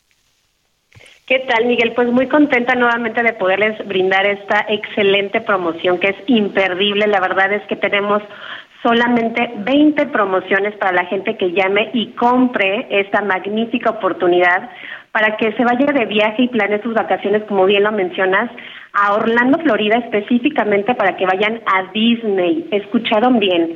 Disney en Orlando, Florida va a estar al alcance de la gente que quiera vacacionar y sobre todo también tienen que aprovechar, ahorita les voy a dar porque son, son bastantes sorpresas. Lo primero que deben de saber es que la, la promoción se contrata en el momento, así que por favor escuchen bien. El costo o la inversión por día es de 7.990 pesos. Tú vas a poder contratar los días que necesites. Lo más recomendable son por lo menos cinco días, por lo que son varios parques que están, pues bueno, dentro de esta zona. ¿Y qué les vamos a incluir? Bueno, por esta inversión de 7.990 pesos, repito, por día, ya van a estar incluidas cuatro personas, no importa la edad cuatro personas ya van a estar incluidas. Por supuesto, abarca lo que son hoteles de máxima calidad dentro del circuito de Disney o dentro del circuito de estudios universales. También van a tener lo que son fechas abiertas, como lo mencionaste, porque van a tener nueve meses sin restricción de temporada para poder utilizar el paquete. Es decir, ustedes ahorita lo único que tienen que definir es la compra de la promoción, no tienen que decirnos cuándo van a viajar ni con quién van a viajar. Ahora, lo único que no incluye la promoción son boletos de avión ni impuestos hoteleros, pero van a tener hasta 30% de descuento en lo que son vuelos. Y además, lo mejor de esta promoción, escuchen bien porque la verdad es que se agota rapidísimo, les recuerdo, solamente tenemos 20 promociones. Aprovechen esta oportunidad para poder tramitar su visa o para renovarla, porque las primeras 20 personas que llamen y compren al 5520 001975, les vamos a incluir una carta de invitación, que es una carta consular, para que puedan tramitar su visa y el apoyo integral, la guía y en este caso el paso a paso para que ustedes puedan tener su visa o la renovación y además les vamos a incluir los desayunos. Por eso es muy importante que se comuniquen en este instante al 5520 001975 y congelen su promoción con cualquier tarjeta, Miguel, cualquier tarjeta que comience con 4 o con 5. Ustedes se pueden comunicar, les van a dar todos los detalles, toda la información y en ese momento ustedes van a definir la compra porque se agota rapidísimo. Imagínense. En Orlando, Florida, 7.990 pesos para que se vayan a Disney para cuatro personas.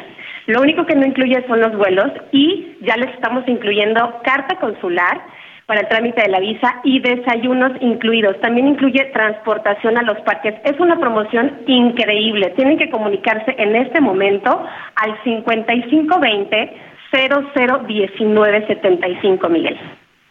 Creo que esa es una esa es una buena oportunidad y sobre todo esta oportunidad de poder eh, pues de poder planear con tiempo. A mí en lo personal me gusta planear con tiempo, así que no lo duden amigos, marquen al 5520 0019 75. Y también este, este apoyo de la carta consular es muy importante, Ingrid, ¿eh? porque sobre todo con las fechas y lo complicado que es.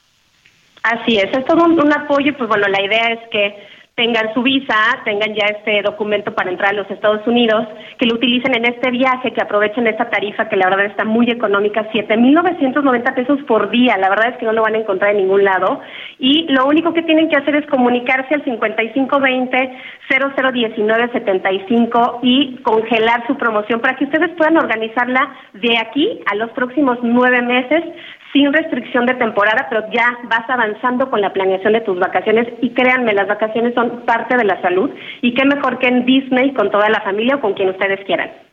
Así es, uno de los mejores lugares, dicen, el lugar más feliz, más feliz del mundo. Muchas gracias, Ingrid García. Gracias. Muchísimas gracias. Hasta luego, Javier. Gracias. Oye, pues está todo dar ahí el paquete. Yo no conozco Disney, nada. Pues anota el número, Javier. No, ¿Cómo no, es posible? No, no, no conozco. Bueno, pues ahora me tendré que llevar a Clarita, mi amor, y a ti también. Hay que ir, Conozco la feria Kids de. Ah, no, pero ya no hay montaña rusa, ¿verdad? Eso se. ¿O sí hay? Ya no hay. Ya no sé. La cerraron y no sé si ya la abrieron, honestamente. La- Todavía no. La, la de Chapultepec sigue cerrada, ¿verdad? Y hacia el sur, allá hacia la Jusco, hay un unos juegos mecánicos también muy padres hacia hacer Disney nada más que no no, no lo sé muy bien con, con- pero pues hay que organizarse y hay que planear como como dice Créeme Miguelón. que es para chicos y grandes, ¿eh? Te vas a divertir. Yo sé Bueno, lo que te pues digo. ya está. En este momento, terminando el programa, le voy a hablar a la Ingrid a ver qué, a ver qué se puede hacer. Oigan, qué Pero terrible. primero nos tienes que decir si nos trajiste tequila o algo, Javier. Sí, les traje un tequila loco, una botellita chiquita.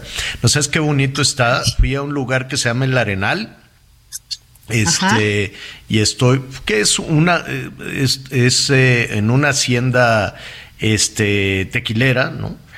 ¿Y por qué fui? Porque estoy preparando una historia que está quedando, mm, me va gustando, que es un poco la historia de el origen del tequila, la historia, las cantinas, en fin, todo este tipo de, de situaciones. Y pues ahí un viajecito, un viajecito en el tiempo, ¿no? De cómo todas estas eh, haciendas. Mira, el, ah, digamos que el fermentado de agave, ¿no? Mezcali es un es prehispánico, ¿no? Ya había antecedentes eh, en, en nuestro país previo a la llegada de los españoles de la producción no de tequila como tal. El tequila es mestizo, como todo, como nuestro país absolutamente, ¿no?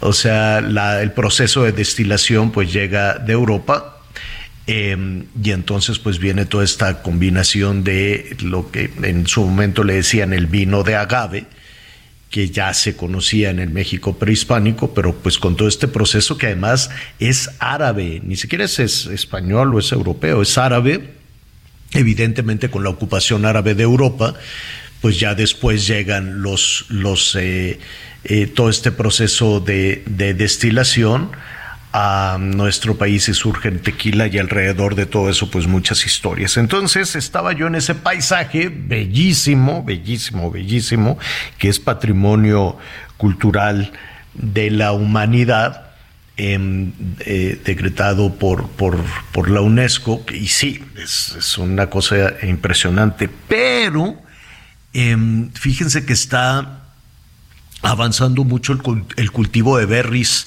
allá en Jalisco, ¿no? Y entonces están desmontando parte de los agaves. Yo no sé cómo le van a hacer, porque con la producción, es decir, la industria tequilera es enorme. Pero la producción de los berries, que se venden sobre todo allá en los Estados Unidos, también es muy grande. Entonces ahí hay una discusión de si el paisaje agavero está protegido a ser patrimonio de la humanidad, pero pues están quitando los agaves y ponen unos invernaderos, ya saben, estos plásticos blancos para la producción de berries, que también les va muy bien a los productores de berries. Entonces, pues ahí están medio enfrentados los productores de tequila con los productores de berry.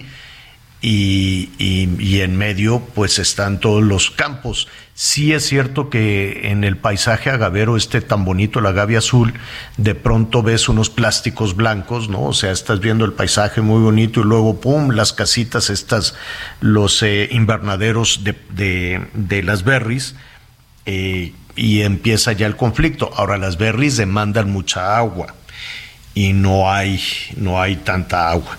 Ya le estaremos eh, ahí platicando un- un poquito de todo eso. Oigan, a ver, vamos a...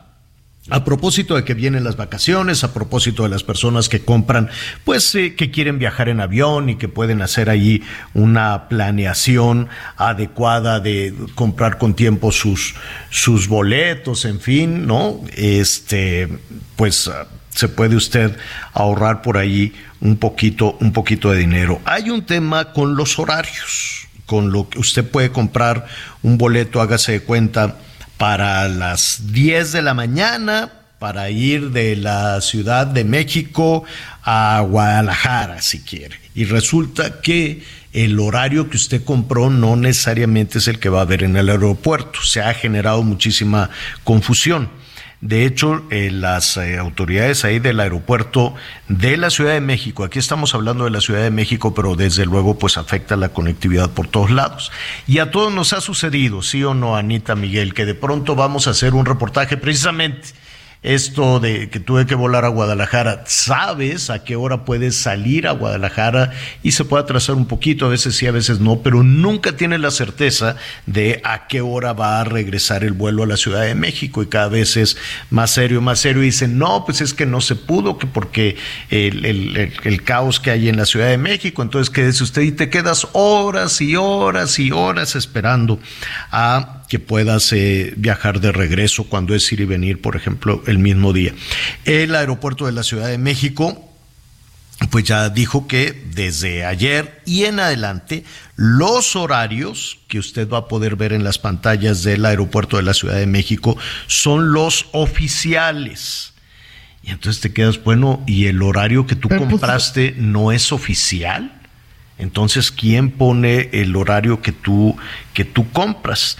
Dice, los otorgados por la autoridad aeroportuaria son los oficiales. Los eh, eh, horarios que había en las pantallas eran horarios comerciales que ponían las aerolíneas con esos fines, con fines comerciales, y entonces pues se genera mucha confusión. Es decir, que las aerolíneas te vendían un horario atractivo y sabían que no lo iban a poder cumplir?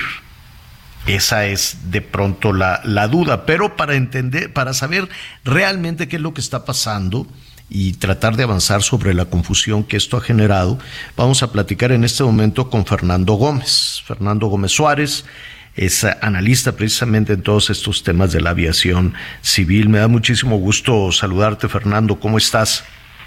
Igualmente, Javier, Ana María, muy buenas tardes. Encantado de estar con ustedes total. Oye, dime algo, ¿qué, qué, qué, qué, mm, básicamente, qué está pasando? ¿De qué se trata esta diferencia entre el horario oficial y el horario comercial?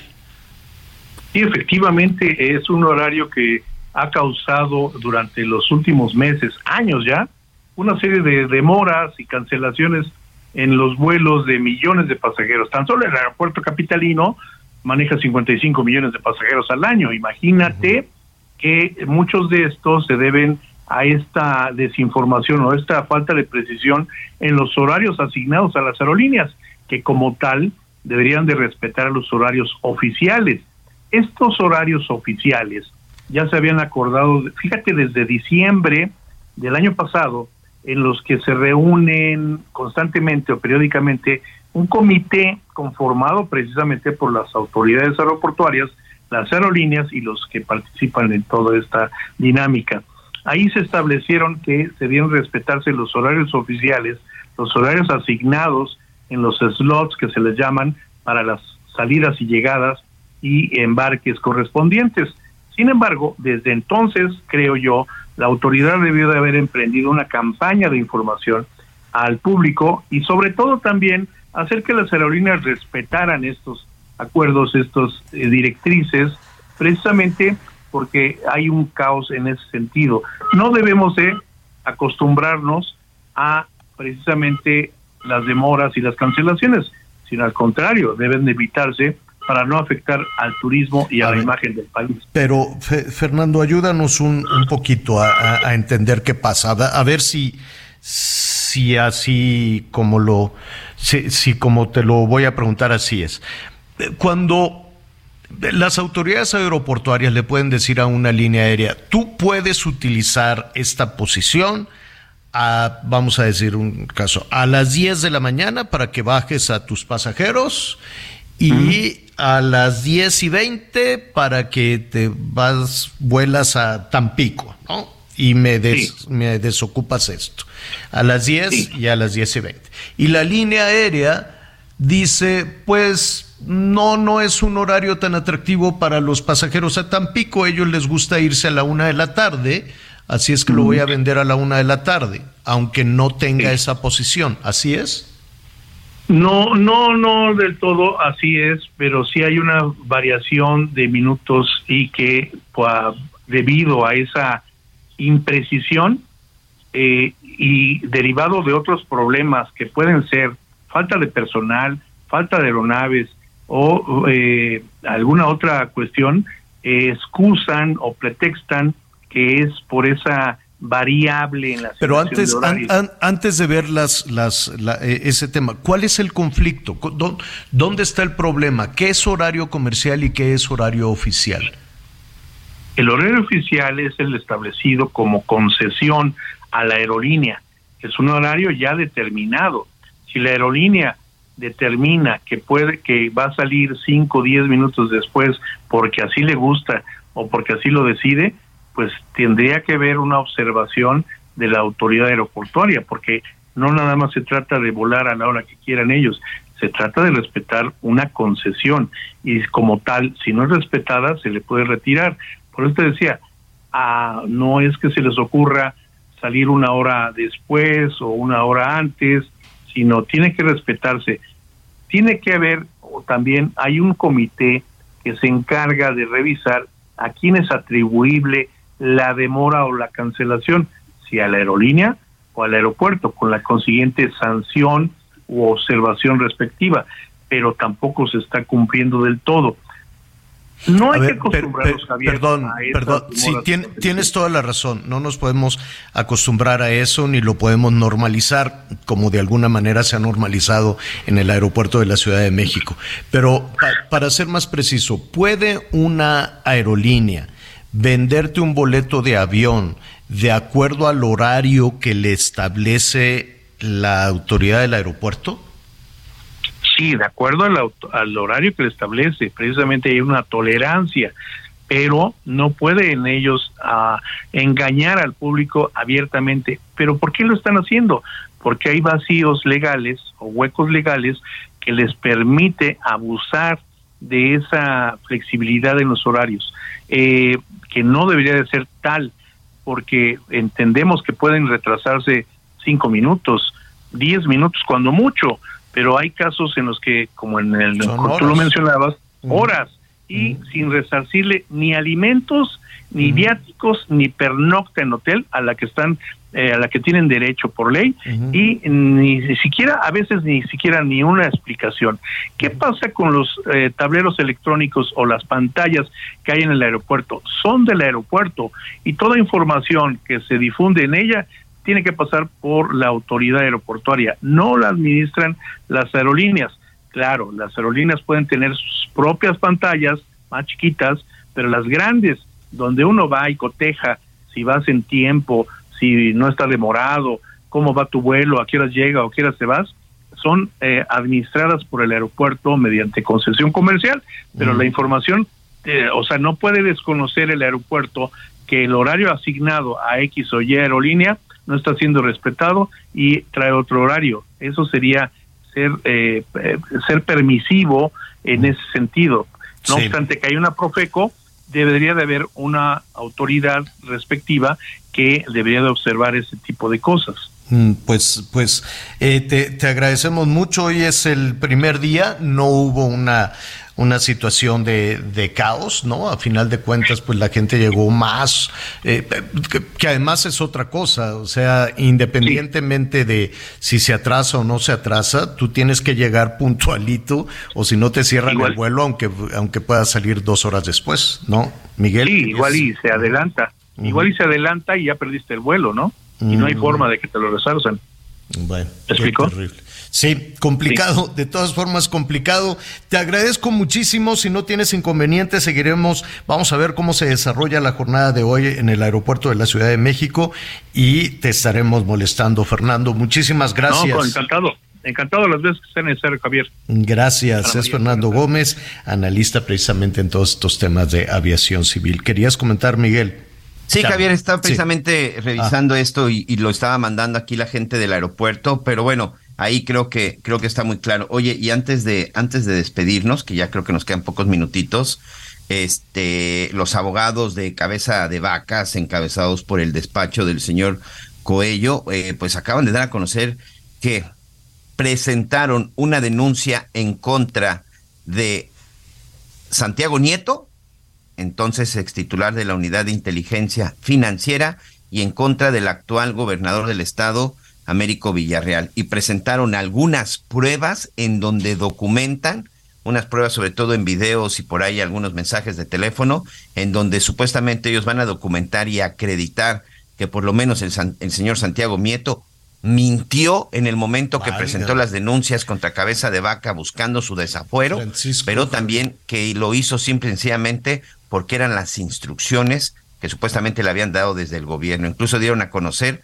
una captura de pantalla de pues del número aparentemente de contacto de Santiago Nieto, pero ahí encabezado por este pues por este conocido abogado, ya lo conocemos todos al abogado Cuello, bueno, junto con todo su su buffet, pues dice que van a presentar estas denuncias que ya están en espera de que las autoridades judicialmente les resuelvan. Pues lo vamos a retomar mañana. Francisco Javier García, cabeza de vaca, siempre le quitamos el primer eh, eh, apellido, el ex gobernador de Tamaulipas que está denunciando al actual gobernador y a quien desde el gobierno federal lo estuvo acusando. Veremos qué tanto prospera toda esta situación. Pues ya nos vamos, Anita Lomelí, muchísimas gracias.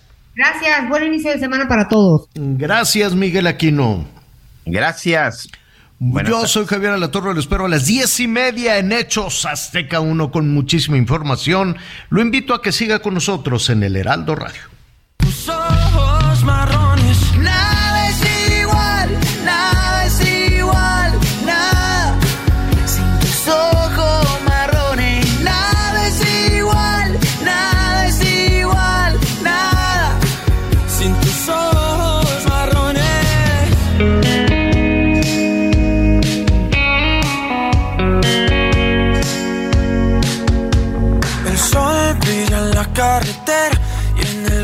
Retrovisor imágenes de ti.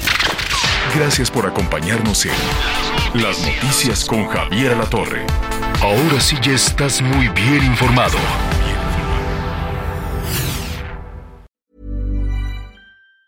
Hi, I'm Daniel, founder of Pretty Litter. Did you know cats tend to hide symptoms of sickness and pain? I learned this the hard way after losing my cat, Gingy. So I created Pretty Litter, a health monitoring litter that helps detect early signs of illness by changing colors, saving you money and potentially your cat's life. Pretty Litter is veterinarian developed, and it's the easiest way to keep tabs on your fur baby's health right at home. Go to prettylitter.com and use code ACAST for 20% off your first order and a free cat toy. Terms and conditions apply. See site for details.